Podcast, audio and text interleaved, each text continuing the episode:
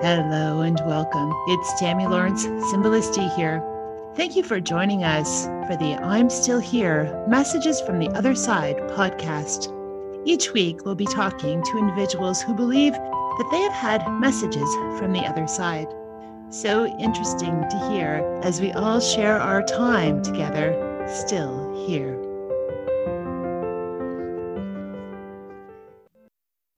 Hello, everyone. Today we are speaking with Edie Nathan. She is a psychotherapist, author, and foremost authority on grief. Edie teaches you how to dance with your grief, to know it as a way to know yourself, whether it is the loss of a loved one, the loss of a limb, or the loss of the life that you once knew.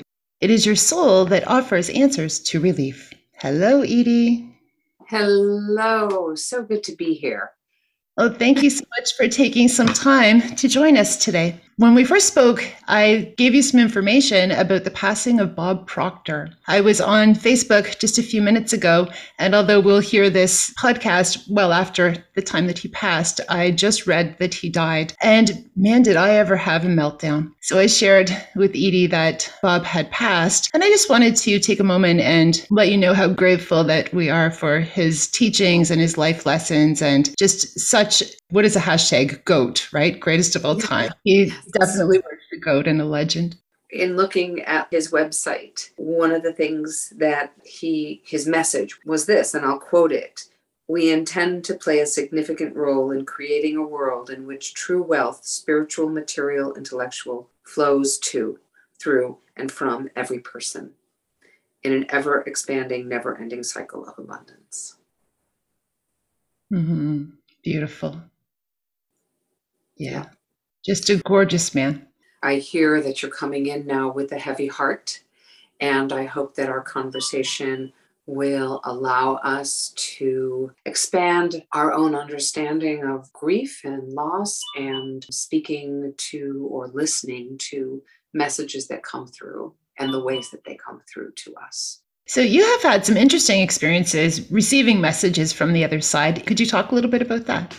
I always find that to be really illuminating, okay, and that they may come in ways that we don't expect. And trust me, I would never have expected that this would be the way that I would get messages. So both of my parents are gone. My mom passed 20 years ago she used to just call me lovingly Edie, Edie, Edie. I mean, that was just kind of what she, how she referred to me. And she referred, and my grandmother too, her mother also referred to me as Edie, Edie, Edie. So I had just gotten really good news on a breast biopsy, and my husband and I were thrilled. We were driving home from a show, and we were in this van because I used to do a lot of pottery and sell it all over the world. And so we're driving home after getting this really great news and in front of us, to the right of us, and the back of us, every license plate spelled my name Edie, Edie, Edie.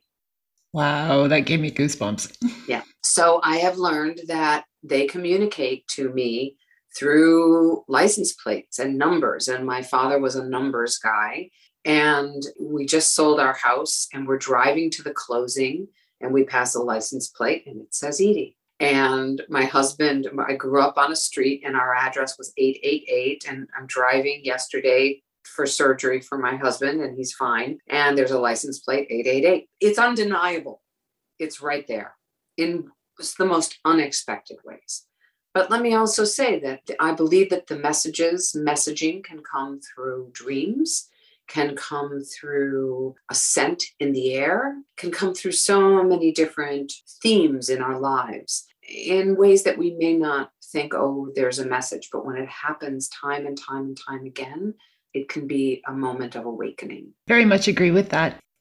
So, one of the jobs that you did was working on a television show so I was on a show called Psychic Kids Children of the Paranormal, and I was the therapist on the show, working with these kids who had many different types of psychic abilities. Uh, some of them saw auras, some of them premonitions or could see into the future, some of them could really see to the past. They would get feelings, they would see colors. And the show was really based on helping them to hone in on their skills in very skillful ways. However, the parents of some of these kids would have difficulty even believing that this was true. And the kids would feel very often rejected by their family members or by siblings, and even would pick things up within the homes they were living in. And the children often didn't even know the histories of those homes. And then it would be revealed by the parent, the mother, well, actually, this had been a home for people who were addicts in the 1800s and a lot of people died here. And you know it's like there's no way that that child even knew or could would describe a grandparent they'd never met and would pick the grandparent out in photographs without any kind of revealing. So it was really me helping the parents and the children deal with information that was coming in in ways that they didn't understand.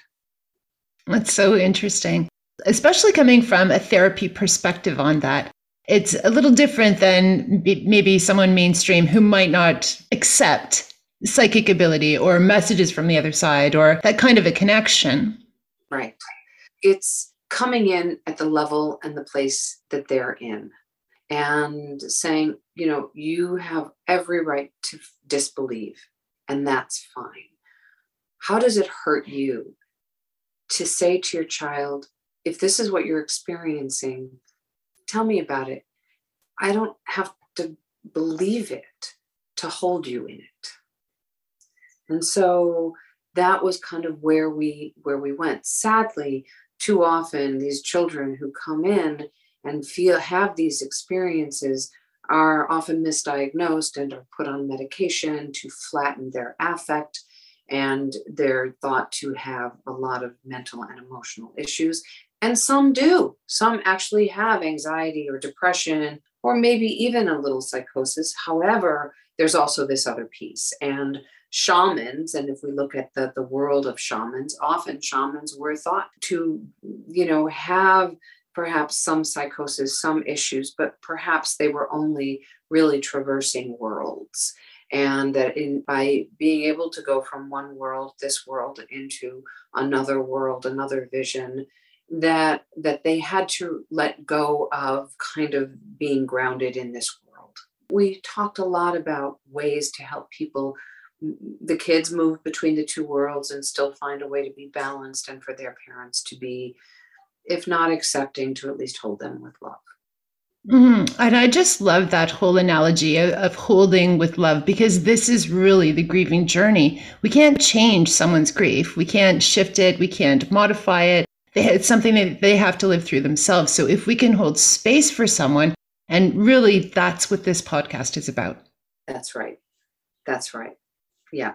Talking about grief, the way that I look at grief is it's an unexpected ally. It causes us to look at our strengths in ways that we never realized, perhaps look at ourselves, look at our lives, and take ourselves on in ways that we didn't expect. It's a teacher. And it's like your fingerprint, it's as individual as you are. And it doesn't follow any one path, it's nonlinear. So the idea of dancing with it, people are like, what? What do you mean? Dance with your grief. I'm not going to dance with it. But when we refute it, when we push it away, it actually gets more powerful. If we say, okay, Come on, I'll join you, you join me. Teach me. Teach me what I need to say goodbye to. Teach me what I need to say hello to. Teach me about my inner core and my inner workings.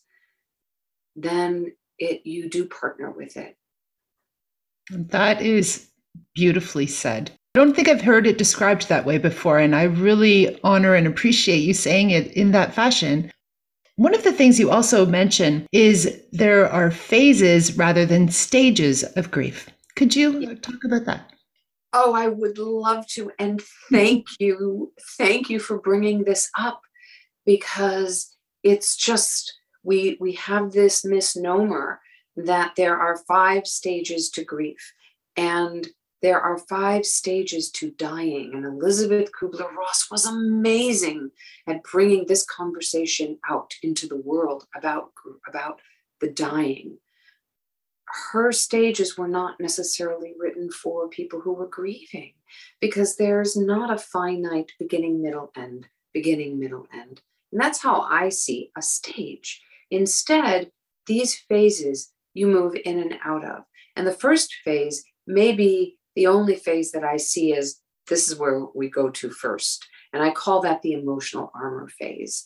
And in that is your numbness and your protest and your despair and your maybe hysteria.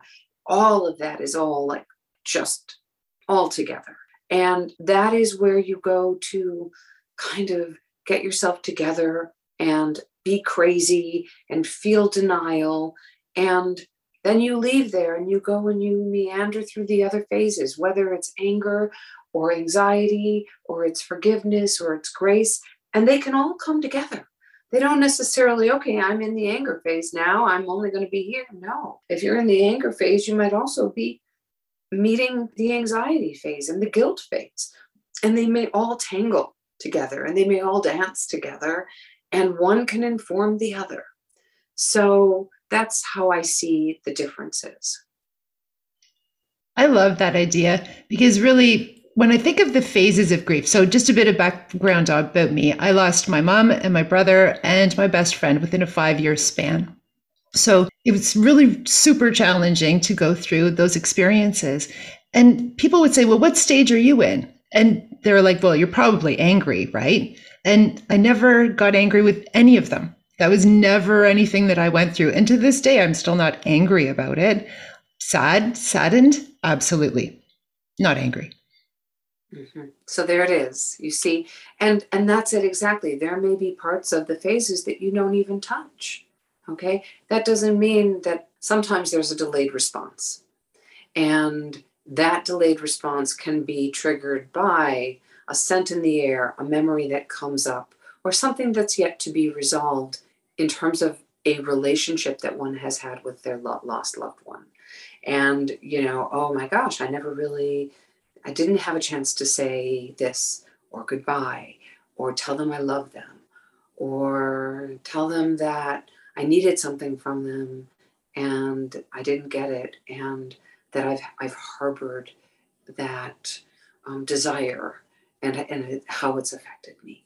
And sometimes we it doesn't land with us or within us until maybe we hit a certain age or maybe we hit the age they were when they passed. So it's an it's an evolutionary process this idea of grief. Mm-hmm. Absolutely. So is this what you mean when you say that grief is a hero's journey? Yes and no. The hero's journey is um, so taken from Joseph Campbell. He wrote this wonderful book called The Hero's Journey.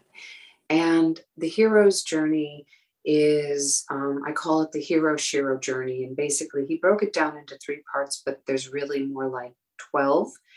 And we see the hero's journey in our literature, we see the hero's journey in, in our movies like the wizard of oz is a hero's journey okay she's she something happens to her she goes from her ordinary life she goes into a cave and the cave are are meeting the parts of her that she never really thought existed like the part of her that needed courage and the part of her that didn't may not have thought she had a brain and the part of her that maybe thought she didn't have a heart. And so she meets these parts of her through the characters in the script. And then she meets the wizard who's supposed to be like the all-knowing wizard and then she realizes he comes out from from behind the the curtain. He's unveiled and it's just this man. And it is really the story of how she becomes her own hero her own you know her own superhero. And then it's a maturation story. We see it in superman and in superwoman and and and in catwoman and in all of the different different superhero stories it is definitely the hero's journey. So with grief, we lose someone or we lose a parts of our a part of ourselves. And then we realize, oh my gosh, this is really hit and it's hit hard. And we go into the cave, and the cave is where we meet the parts of ourselves that we didn't want to meet, that we've avoided, that we haven't wanted to dance with. And it could be our anger, it could be fear. It could be our fear of success. It could be our loneliness. And we tangle with those parts of ourselves in the cave. And then we go, oh, wow, you know, like I've been illuminated and I know more now than I've ever known. And now I'm going to come out of the cave and I'm going to find out who my friends are and who my allies are and who my enemies are. And I'm going to just realize I'm not the same person. I have been forever changed. And grief does that. It forever changes you, it puts things into perspective. And then you leave and then you enter into a new ordinary. And that new ordinary, you look the same, you talk the same, and you are forever changed. And loss forever changes you. And yet, it can also make you see the world in living color and as a mosaic. Mm-hmm. I could listen to you for hours. I love I love this topic because it has forever changed me. I agree. And that's one thing I think, even that's one thing I definitely would agree that my listeners and as well as myself are still struggling with is this whole idea of I miss that really funny part of me that like my best friend brought out, or I miss that very inspirational me that my mom and Bob Proctor, I'll add, uh, who they brought out in me. So it's like, where do I find that puzzle piece and how do I put it back into the puzzle? Because it's like a square peg going into a round hole and it just, it's not working anymore. Right. It's gone. It's gone. Or it's maybe it's, it's not gone because we, we started this conversation with, you know, messages. Maybe it's not gone. Maybe it's been reinvented using the same energy, but maybe it's not gone. Mm-hmm. I think gone, there is a leave taking, there is a letting go. And with with every death, there is a birth. And so I, one of my big symbols, and it's even like on my website, is the Ouroboros. And the Ouroboros if, if, if your listeners don't know that image, it's an image of the snake like chasing its tail in a circle. And it is true, you know, death and rebirth, death and rebirth. And we are always in that cycle. The energy of the deathing is the energy that also adds to the rebirth. Mm-hmm. Yeah, a never ending cycle, which really that is the whole idea of messages from the other side, because it's this knowing that they are still there somewhere. We can't see them, we can't touch them, but there's a knowing. And uh, there is a knowing. Yeah. Yeah. Yeah. Sometimes through dreams, uh, you know, I think that we need our dream life. And in a world where we've been so busy, one thing that COVID has done is it slowed us down. Maybe it's made us busier, but it's also slowed us down and it's kind of allowed us to reconvene with the self. Mm-hmm. Which brings up a very important point meditation. So I'm also a meditation teacher, uh, but I know that you uh, do meditations. Could you talk a little bit about meditation and grieving? Sure. So um, I meditate, but I don't meditate the way that I think some people think of meditation stillness does not work for me. I'm a sexual abuse survivor, and as a result, when I am still, my body does not does, just doesn't react well. So I do walking meditations, and I walk. I concentrate. Today, I'm going to concentrate on whatever it is that I'm that I can smell in the air, and that's my walking meditation and it relaxes my mind. I'm only focusing on that one piece. It is my mantra for the day. And my mantras are always around the six senses. And what am I feeling? What am I seeing? What am I tasting? And I will just focus on that as I walk. A beautiful mindfulness practice. Yes. Yeah. But to me, it is it is meditation and and so meditation, I think, is different for, for everyone. To even have something that you say, a ritual of something that you say, a mantra every morning, and you awaken, that to me is meditative. You know, you can count on that one prayer, that one saying, that one thought or perspective. And that is how you start your day. Mm-hmm. That's definitely a great one to carry forward. Yeah. Absolutely. Like, for example, to start your day with curiosity, to start your day, I wonder what I'm going to learn today. That's it. I wonder what my grief will teach me today. I wonder how I can take some of the feelings of grief today and see how I can move that from a place of feeling stuck to a place of oh it's an it's an ally to metamorphosis. And i actually have a journal that's that i will offer to anybody who's listening. You get a download for one month and it's called notes to self. And all they need to do is go to my website and sign up for my newsletter and it's just edienathan.com and they will get notes to self the downloadable free version and it's in PDF form and they can write right in it and it's yours. Oh, that's awesome. Thank you so much for that offer. Hopefully oh. some will, will take her up on that. Absolutely. So if someone was going through the grieving journey right now, what is your best piece of advice for them? Or a piece of advice, doesn't have to be your best one. Hmm. Don't be afraid of it. Allow yourself to spend time feeling it. And when you give it the time it needs, it doesn't overwhelm you. You know, when you try to run away from it, push it away, it actually ends up holding you hostage. The way that you don't let it hold you hostage is by listening. Mm. Definitely. And this whole idea of grief being a teacher can be really awakening for folks because I think that it takes us to a different way of, oh, I'm experiencing this or I'm feeling this, to it's got something to teach me. What do you mean by that? Right? Mm-hmm. Right. Absolutely. And, you know, so, so I like to think that everybody has the potential to learn from someone else. So this is the potential of learning from something that is so triggering um, that it could, you know, send you over the edge or make you feel like you're not present or make you feel like I'm I've lost myself completely.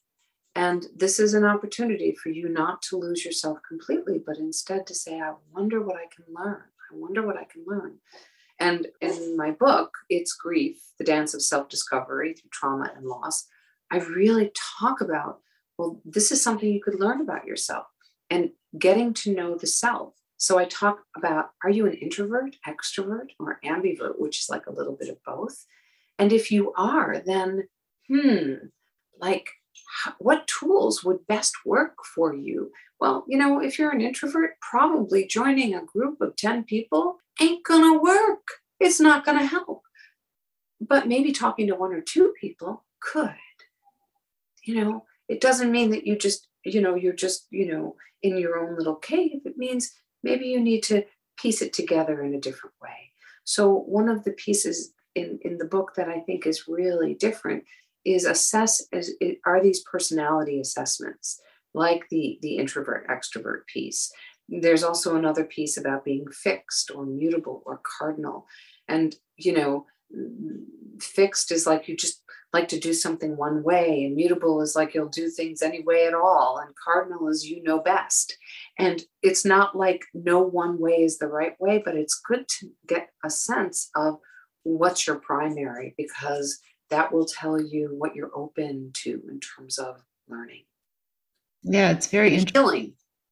That is the goal, right? To be able to come to that point of healing by being guided through self because only you have to go through this. Right. That's right. And, you know, I really want, I really want everybody to understand if you lose a loved one, I'm not going to ask you, are you over it? No, there are people who are going to say, are you over it? I hope you're never over it. I hope you're over the pain that it causes you. But to be over it means to forget, which is why I don't use the word acceptance in any of my the way that I describe the latter phases. It's it's an integration and it's an integrative process. It's an opening to another way of experiencing your loved one. Mm-hmm. freedom from suffering and integrating. Yeah, that's right. Yeah, that's so right. Mm. It's a it's a different take on grief. It's not external. It's not I'm going to go out there and I'll get healed. And I think that is why the, the conversation about the messages that we get from loved ones can be misconstrued for healing. A message is a message. It doesn't mean that it makes the grief go away. Mm-hmm. It, no, right? right? So mm. we really want to distinguish that. It's kind of important, I think. Yeah, yeah, I fully agree. One of the main reasons, again, for this podcast, not only to help with the healing journey, but also so that people this isn't out there thought, right? A lot of people will say, well, that's really strange that you're talking about that. And it's not strange at all. It's part of the human experience. So the more we have these conversations, the more people can become open to, yeah, that did happen. Edie, Edie, Edie, right? License yeah, plates. That's right. Uh-huh. and life is so strange because you couldn't have designed that and told those three cars to be there that day, that moment no, I mean, the whole thing is bizarro, you know? Clinical term, bizarro, just so you know. Good diagnosis. yeah, so you're right. I couldn't have planned it. I couldn't have planned 888 just as I'm, you know, dropping off my husband for minor surgery. I couldn't have planned any of these pieces. I just have to say, okay, so something's, I'm getting a message, something is coming through, and it is what it is.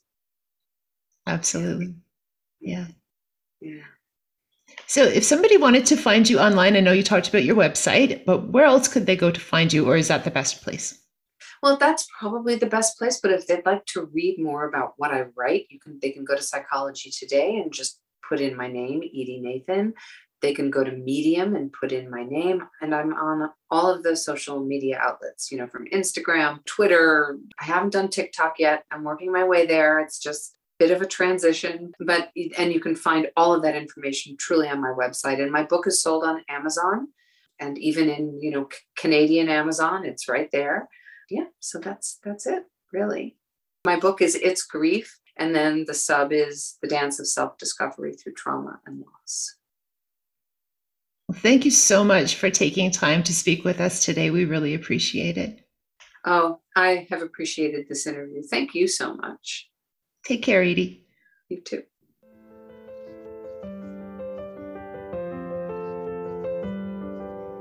We're so grateful for our guests for sharing their time with us and sharing their experiences. It's wonderful to know that we're not alone, and it's so great to hear that even though our loved ones have passed, that they are still here with connections, albeit different from before. Be sure to subscribe and to share this podcast. If you have an experience that you'd like to share, I'd love to have a conversation with you. Please email me.